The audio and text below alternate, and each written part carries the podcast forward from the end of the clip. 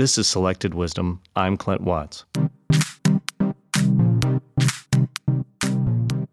In the fall of 2021, I finally got to leave my house and speak to a real live audience at the Pebble Beach Authors and Ideas Festival in Monterey, California.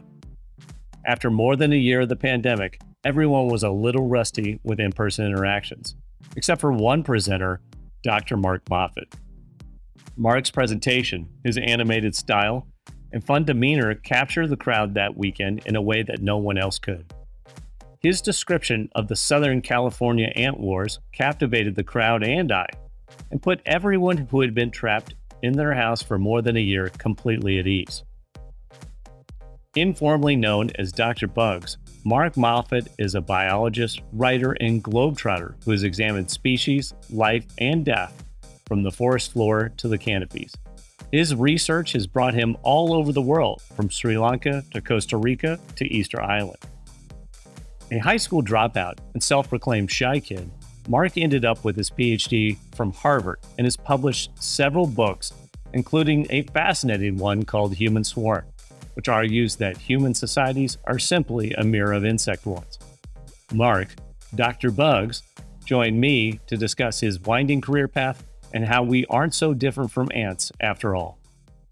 You are described in different places as different things. And so I know uh, in your book, categories, taxonomies, you know, uh, using frameworks, you're described as a tropical biologist and other spots an ecologist. How would you describe yourself? Well, I, you know, I actually uh, study things across different parts of biology. That's the fun of my particular niche in life. I'm outside of normal academia. I don't have to have a professorial, narrow perspective. So I tend to drift between ecology, which is the functioning of ecosystems, and animal behavior, which is the organization of in my case, the interest is in societies. I believe in reinventing oneself every five years or so. Uh, this whole keeping to one narrow path through life thing doesn't interest me. So I, I basically shift gears occasionally, and I have been a photographer with National Geographic, and I've written and I've done mu- uh, museum exhibits, and I've appeared on Colbert, the old version of Colbert, and the Conan, and so forth. So I try various things. At the moment, I'm focusing on animal behavior, though. So, Mark, you reminded me of something that I think is a wise tale, and I want to ask you now that I have you on. So, I had heard, and this is probably misinformation, but I had heard that in the human body, all cells in the human body essentially die off or change in roughly seven years. I don't know if this is correct, and that your body is regenerating yourself. And then I don't know if that's true. You can tell me if that's true or not. And then because of that, that's what changes your preferences in part is that you're a new you all the time. You're constantly evolving, which I thought was a wise tale. But I wonder what you thought now that now that you just mentioned that. I. Well, I think that's a good parable. I'm not quite sure it's true. I think some neurons last quite a while. Those are the ones that probably stuck you into continuing to think about your high school sweetheart when you should have moved on or something like that. Basically, the interesting thing is our bodies do have all these turnover cells of cells and tissues over great periods of time, but we retain an identity as an individual through that time. At least we have a memory of the continuity. And this identity as an individual is really important and uh, also carries over to the way we think about societies as identities as if they were individuals, as if we were part of a grander thing. And this unity of a sense of identity is really important in uh, sustaining groups over the long term, whether it's you and or me as individuals or groups of individuals. So, Mark, you are a great presenter. That's why you're on Colbert. That's why you're on Conan O'Brien. I saw you on stage the the first time I met you. You were on stage, and you kind of had the the crowd was lit up. You know, that's a, a, special gift. How did you become a good presenter? Aside, but we'll get to the biologist part. But I want to know how did you become such a good presenter of your work? Well, I grew up a, a grew up a loner. I know you had like tons of friends in high school. I can tell just by looking at that smile of yours. But, you know, I, was a loner out in the backyard, you know, probably would have turned into some suspicious person living off in a shack somewhere if a career had taken me in a slightly different direction.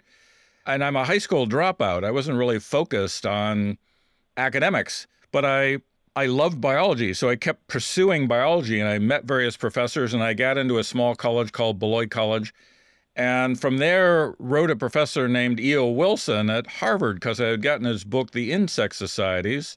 I had had it since junior high school. So I wrote this fellow at a place called Harvard, and I was fairly ignorant about how improbable it was to receive a response from someone at Harvard, but he wrote me back.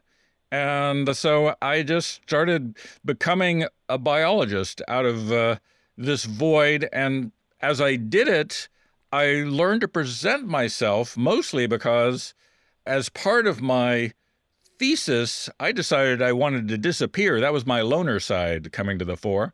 And so I got money and Ed's permission to travel to Asia and work on my own looking for weird ants, all kinds of really cool species of ants. Ed Wilson is well known as an ant biologist. And I had to document them. Otherwise, people would just think I was sitting around smoking something with gurus in India. So I figured out how to take photographs before I left. And I turned out to be quite good at it. That's a whole story in itself. But, you know, for no particular reason, I turned out to be good at it. You know, to me, it was just you hold the camera, you see something happening in it, and you press a button whenever it's interesting. And I did that with ants. And so I became a, a National Geographic photographer out of nowhere as I showed up with my ant photographs. And those photographs allowed me to present things and forget that I was shy because I could be in the dark and there'd be ant photographs. And gradually I became more and more focused on trying to overcome those fears that I had as a kid. And so I've even tried stand up comedy and things like that now. So just trying to work against one's own deficits, I think, is an important thing sometimes. And in my case, it seems to work. I still like to be uh, off in the rainforest by myself a lot of the time. So uh, you essentially worked towards it, but inadvertently, it sounds like at the same point, meaning you had kind of a, a challenge that you had to rise to each time. But now it seems like you're I mean, you're highly prolific. You're in front of audiences all the time.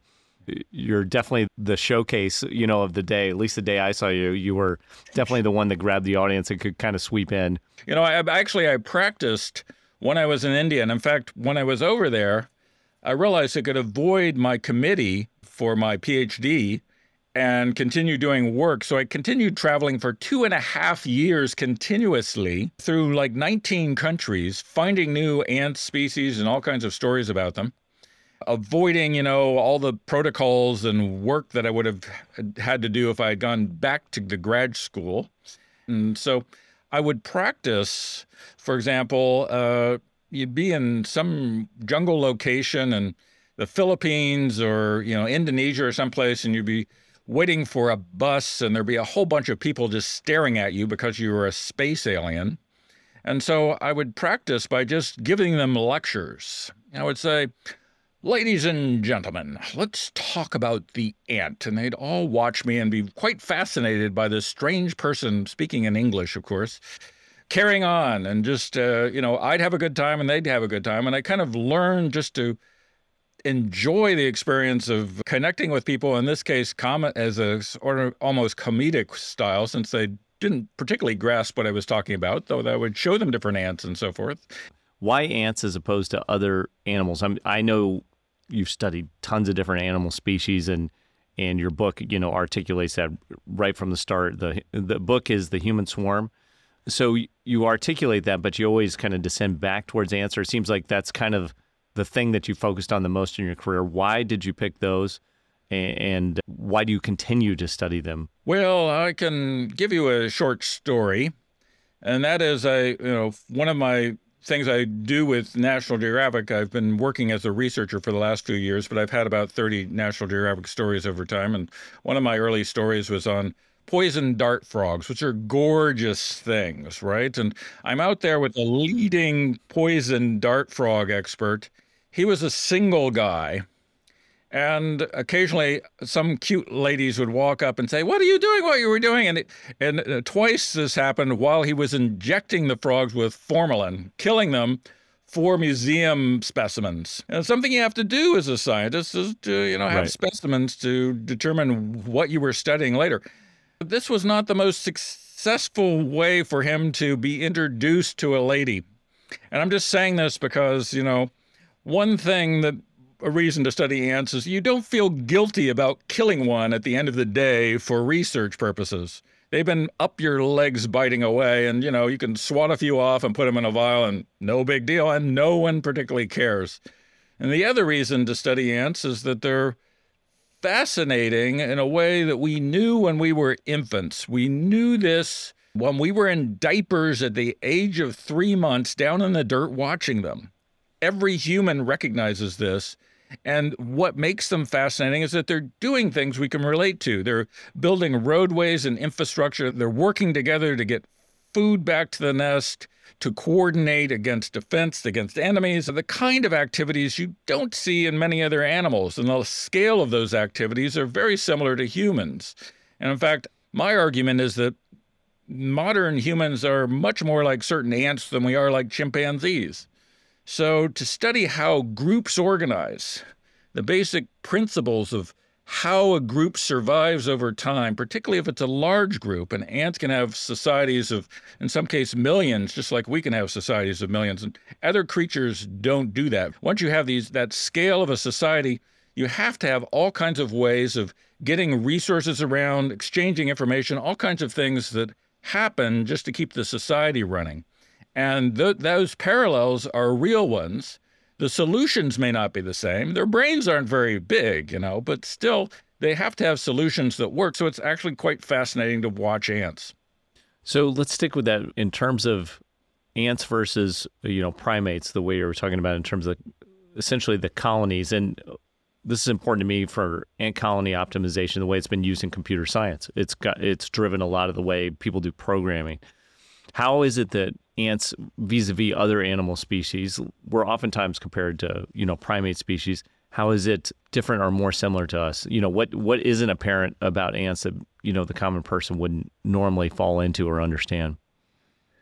Uh, well the basic issues again are ones of scale because one of the things I determined in the last few years by looking across different species is in most animals, societies depend on every member of the society knowing every other member as an individual. You have to actually know and recognize every individual. That's true across a lot of different animals, right up to the chimpanzee. And there's only so many individuals you can keep track of, which is probably one essential reason why in all these species societies are small. There's a, a few dozen usually. Chimpanzees reach a maximum of about 200 in one of their communities ants break that record. They go, as I said, to societies of millions. And once you do that, you end up with problems that you only see in parallel with humans. So, no chimpanzee worries about public health issues. If you've ever been around chimpanzees, uh, they can throw things at you that, you know, would be um, illegal in our species. But ants, Uh, have, in some cases, with their larger colonies, whole sanitation squads to deal with public health, to get rid of disease, to manage these kinds of things. They have, in many cases, traffic rules, just because there are so many of them carrying back food along these highways that they have to manage that traffic just as we do. How do they figure that out? Like the traffic management, these sorts of things? Because, as you said, obviously they have very small brains compared to other animals, you know, in the kingdom. How are they figuring out how to do these more complex tasks? I, I just can't get my head around how they figure out how to do this stuff. Well, figuring out may be the wrong term. I mean, it's built into their little minds in a way that we wouldn't have for humans. Whether it's genetically determined or determined by thought and buildup of ideas over generations, as it happens in our species, is almost irrelevant to the fact that uh, the result has to be a healthy society. So, how do ants deal with bad ants in their societies? well, ants are a little, for the most part, well, better behaved than humans can be. We can have more conflict in our societies. And one reason that's often true is that ant societies are very genetically similar. There's a, a, kinship. There's a single queen, and everyone's the daughter. It's a big female organization, and they work together for basically the survival and benefit of the queen to generate more daughters. But ants can also have societies where there's a lot of genetic diversity as well.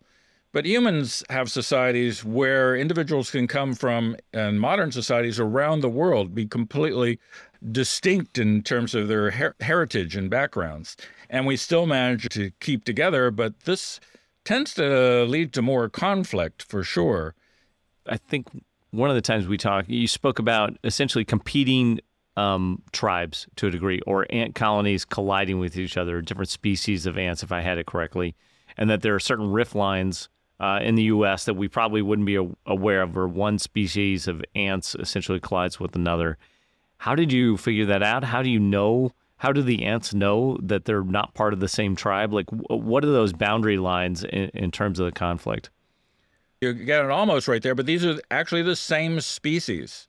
Basically, we talked earlier about the human body and those cells, and the cells of our human body are all genetically the same and there's this unity of identity. Everybody belongs, all those cells belong, and there's a unified you.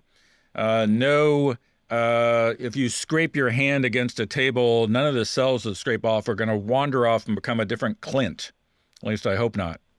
So that's why why I think you can call an ant society a superorganism because it's that unified. The whole society acts as a single identified individual human societies aren't quite that organized. We wouldn't want to be that organized. So there's a lot less unity within humans, and yet there are clear identities, clear in groups and out groups, and those in groups have from time going back into the into the distance included groups that last through the generations, the groups we call societies today that have territories and and strong identities. So, despite all this conflict that can be within societies, there's still a sense of unity to human societies as there is with ant societies. From what I gather, ant colonies and ants in particular can grow to be much larger societies than most animals. And you had mentioned that before. And there's this idea of uh, foreignness or being not part of the tribe. And so for me, how I got into a lot of the counterterrorism research was about foreign fighters, essentially foreigners that would go and join, you know, other militia groups, militant groups to fight on their behalf, but they were not part of the tribe. So I, I was just wondering if you could describe in the animal kingdom the way foreignness comes about, how they sort of sense or detect that they're, you know, one uh, animal is not part of the tribe and then what the effect of that is? Yeah, well, good question. And actually, I, I, just got a John Templeton Foundation grant to look at the life and death of societies across different animal species. But uh, I'll trace this back to my original aha moment, which was a few years ago, and it reflected uh, something about this the ant you were talking about in your last question. It's an ant called the Argentine ant, and it is very bizarre because you can this ant has taken over basically taken over southern california. And if you have any ants in your kitchen in southern california it's probably the argentine ant. There are two to three million of them in the average yard in southern california now. And it, it arrived about a century ago. It's from argentina. And you can take one of these ants from San Francisco from your kitchen and drive it all the way down to the Mexican border and drop it off where the human customs officials are checking people's passports, but the ants are still fine. They will merge with the ants there. They have the same identity, it's the same colony, it's the same society. But you could take that same ant and drive it a bit north and west to Escondido outside of San Diego and drop it across a borderline that you can't see, but the ants know with their lives, it'll be dead within a, a minute or two. And it turns out in Escondido and around there, four super colonies of these ants uh, converge. And there are battle lines there that go on for miles with millions of ants dying every week in the grasses, unseen by some very nice upper middle class folks are the largest battles that have ever been staged in the history of this planet. And so, how do they know who belongs and who doesn't? It turns out that the ants have what amounts to a national flag, which is a scent, a certain combination of molecules on their body surfaces that tells other ants if they're part of their society or not. And if you have it, you're golden. If you don't, you're killed for it. And the fact that these ants in this species can have societies that are this immense, most ant colonies are, you know, a single nest in one spot, and the next nest over there is a different colony, and they'll fight each other. But this ant mm, is able to expand its range and have societies that can reach into the trillions, probably, just because they maintain this identity strictly throughout this whole area. Any ant that diverges from it is going to get killed. So you have this uniquely perfect national flag system that goes on. We essentially do much the same thing. Humans manage to identify others as belonging to their society without actually knowing them as individuals. Unlike chimpanzees, we can have strangers be part of our societies. And this is the basic reason our societies can grow this big. It's not just that we're smart, but we have to be able to be comfortable around individuals we've never met before, which is impossible, as I said, for chimpanzees and impossible for most species. And in parallel with ants, even with their small brains, they're doing some of the same things we are, which makes them fascinating. That recognition of that led me to explore some of the things in the book you mentioned. So, Mark, why is it that that humans can do this? Why can we go, you know, connect with something that would be seen as foreign or not necessarily part of our tribe? I think the whole United States experience over the last couple centuries has been a degree of that. Immigrant communities from lots of different places, lots of divisions still, but still lots of unity. We're able to, you know, propel a nation forward. Why is it that humans can do this when others can't? Well, we have managed to use what I call these markers of identity to make the term apply to as many things as possible. Not only symbols like flags, but all kinds of subtle cues. And uh, so I talk about humans as being walking billboards for who we are in a way that we really don't recognize, but psychologists are studying like mad now. It's fascinating to see how much detail we take in as we walk by others, how we take in details about them that makes us comfortable or uncomfortable with them in terms of being foreign or not foreign. We certainly recognize uh, things like accent and language, but also even how we walk and uh, wave a hand. There's some studies showing that an American can detect who's a American and who's not from a distance by how they walk or wave their hand, believe it or not. You don't know you have that skill, but if you're asked to guess, you almost always get it right. So these aren't things necessarily that we even learn in an obvious way. They're just there as part of this walking billboard. And our sense of belonging builds out of that. I think this is one of the major problems now that we face with immigration is that there's a disjunct between who the government says is part of our societies based on some legal rules and how our brains see others.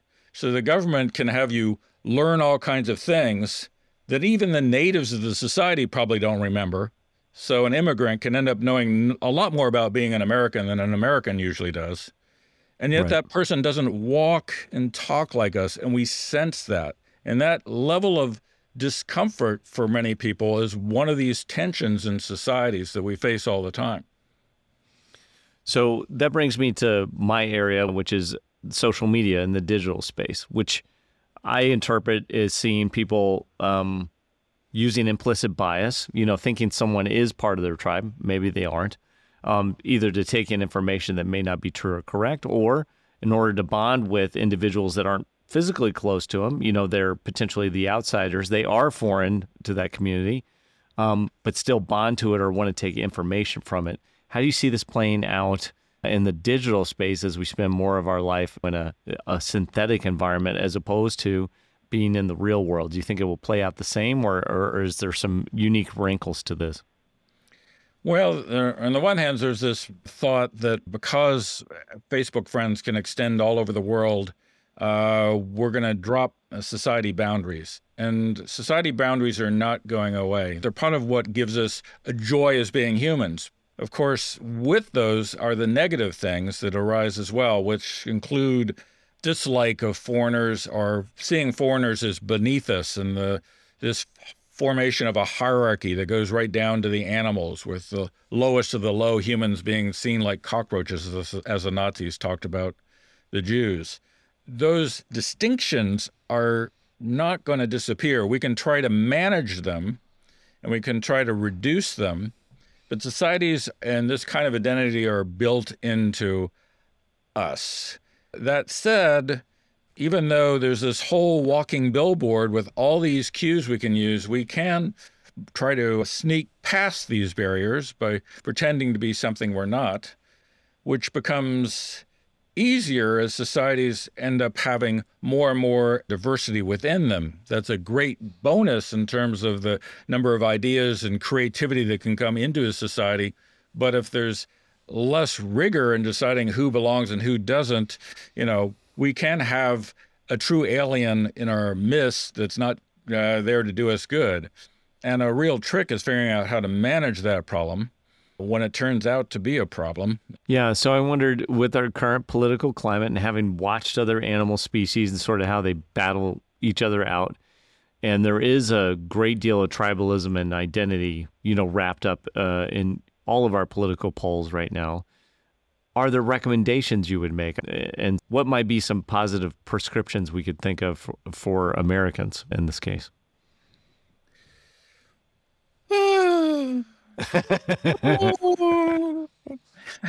well, it's it, it's a tough one. I mean, Peter Turchin, I don't know if you know his name, a really interesting fellow to talk with. Basically, what he talks about is one of the steady patterns that goes back quite far in time is periods of pleasantness alternating with periods of stress at about a half century. So you go back to the 1960s, 1910s, 1860s, and you keep going back and you see this pattern.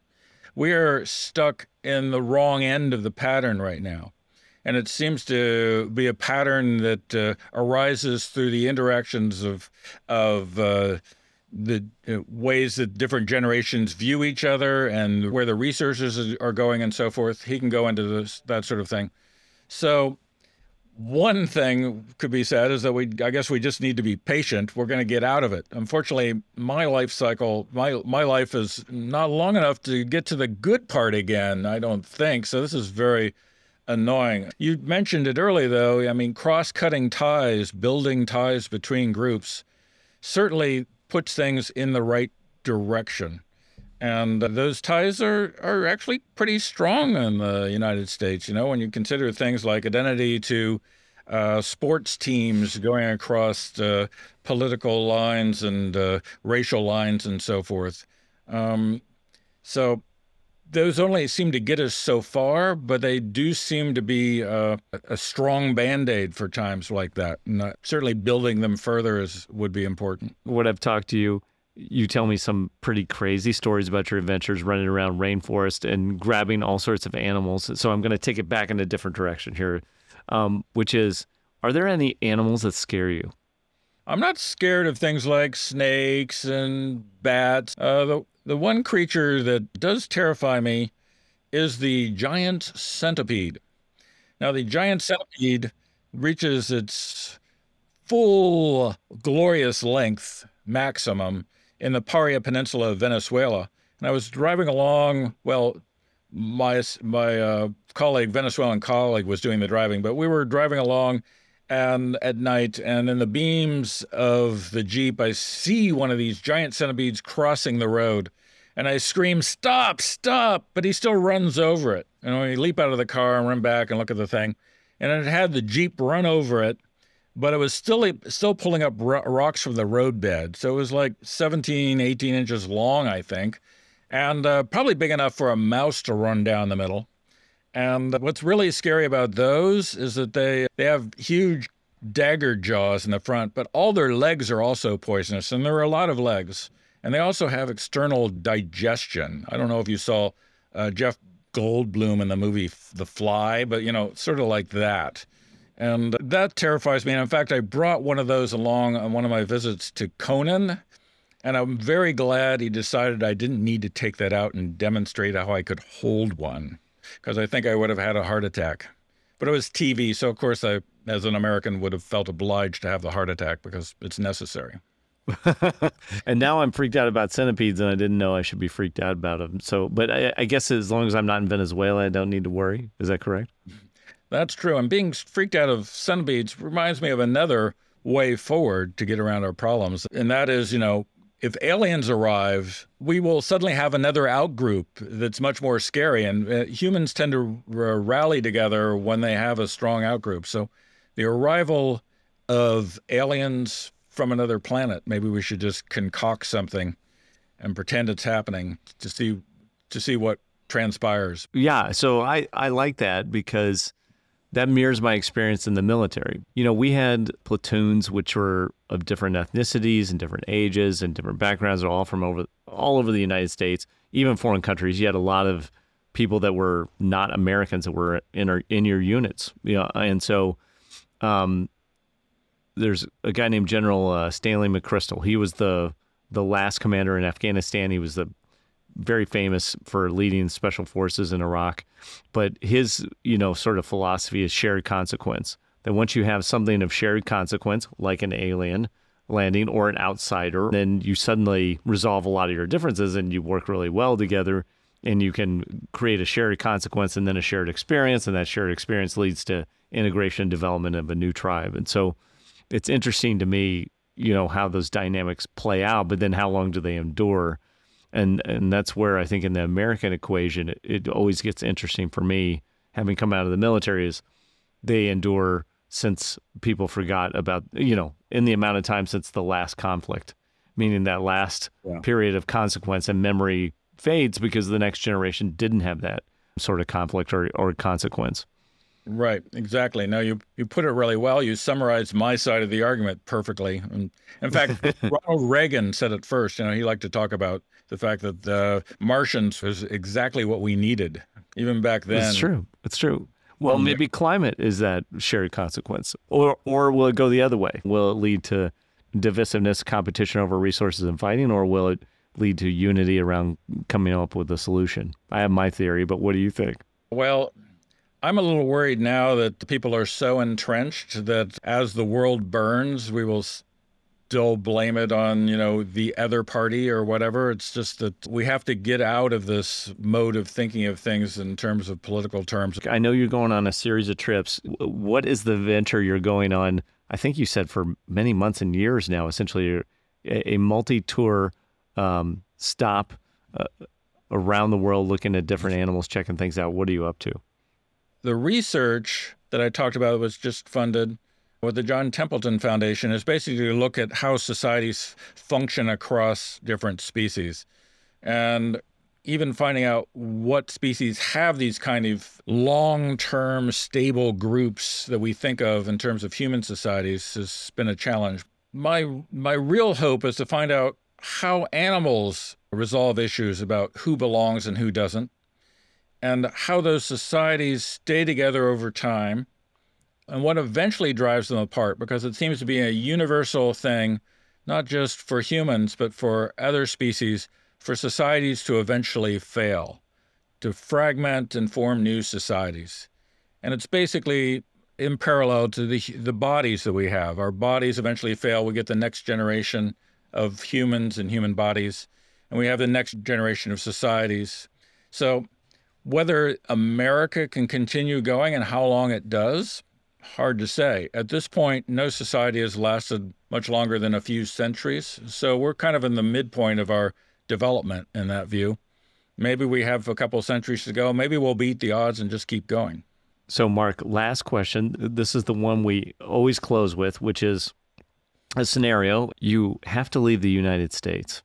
You can't stay here anymore, and you can go anywhere in the world to finish out your time, what is the one place, if you had to just pick one place that you would go to, where would it be and why? Well, if I was stuck in one place, it would have to have a lot of diversity. And so for me, that's Australia, which, which has, you know, grand cities, deserts, rainforests, everything. If we're talking about a country, it would be Australia. And it has good wine. So my wife Melissa would be satisfied. That was biologist and writer Dr. Mark Moffett. Thank you, Dr. Bugs, for your selected wisdom. Selected Wisdom is produced by Sophia James and Steve Lichtine. If you like this episode and want to hear more, make sure to follow and download wherever you stream your podcast. For more details on our guests in this episode, visit our website, selectedwisdom.com, the Selected Wisdom Substack, or follow me on Instagram and Twitter at Selected Wisdom. I'm Clint Watts. Thanks for listening.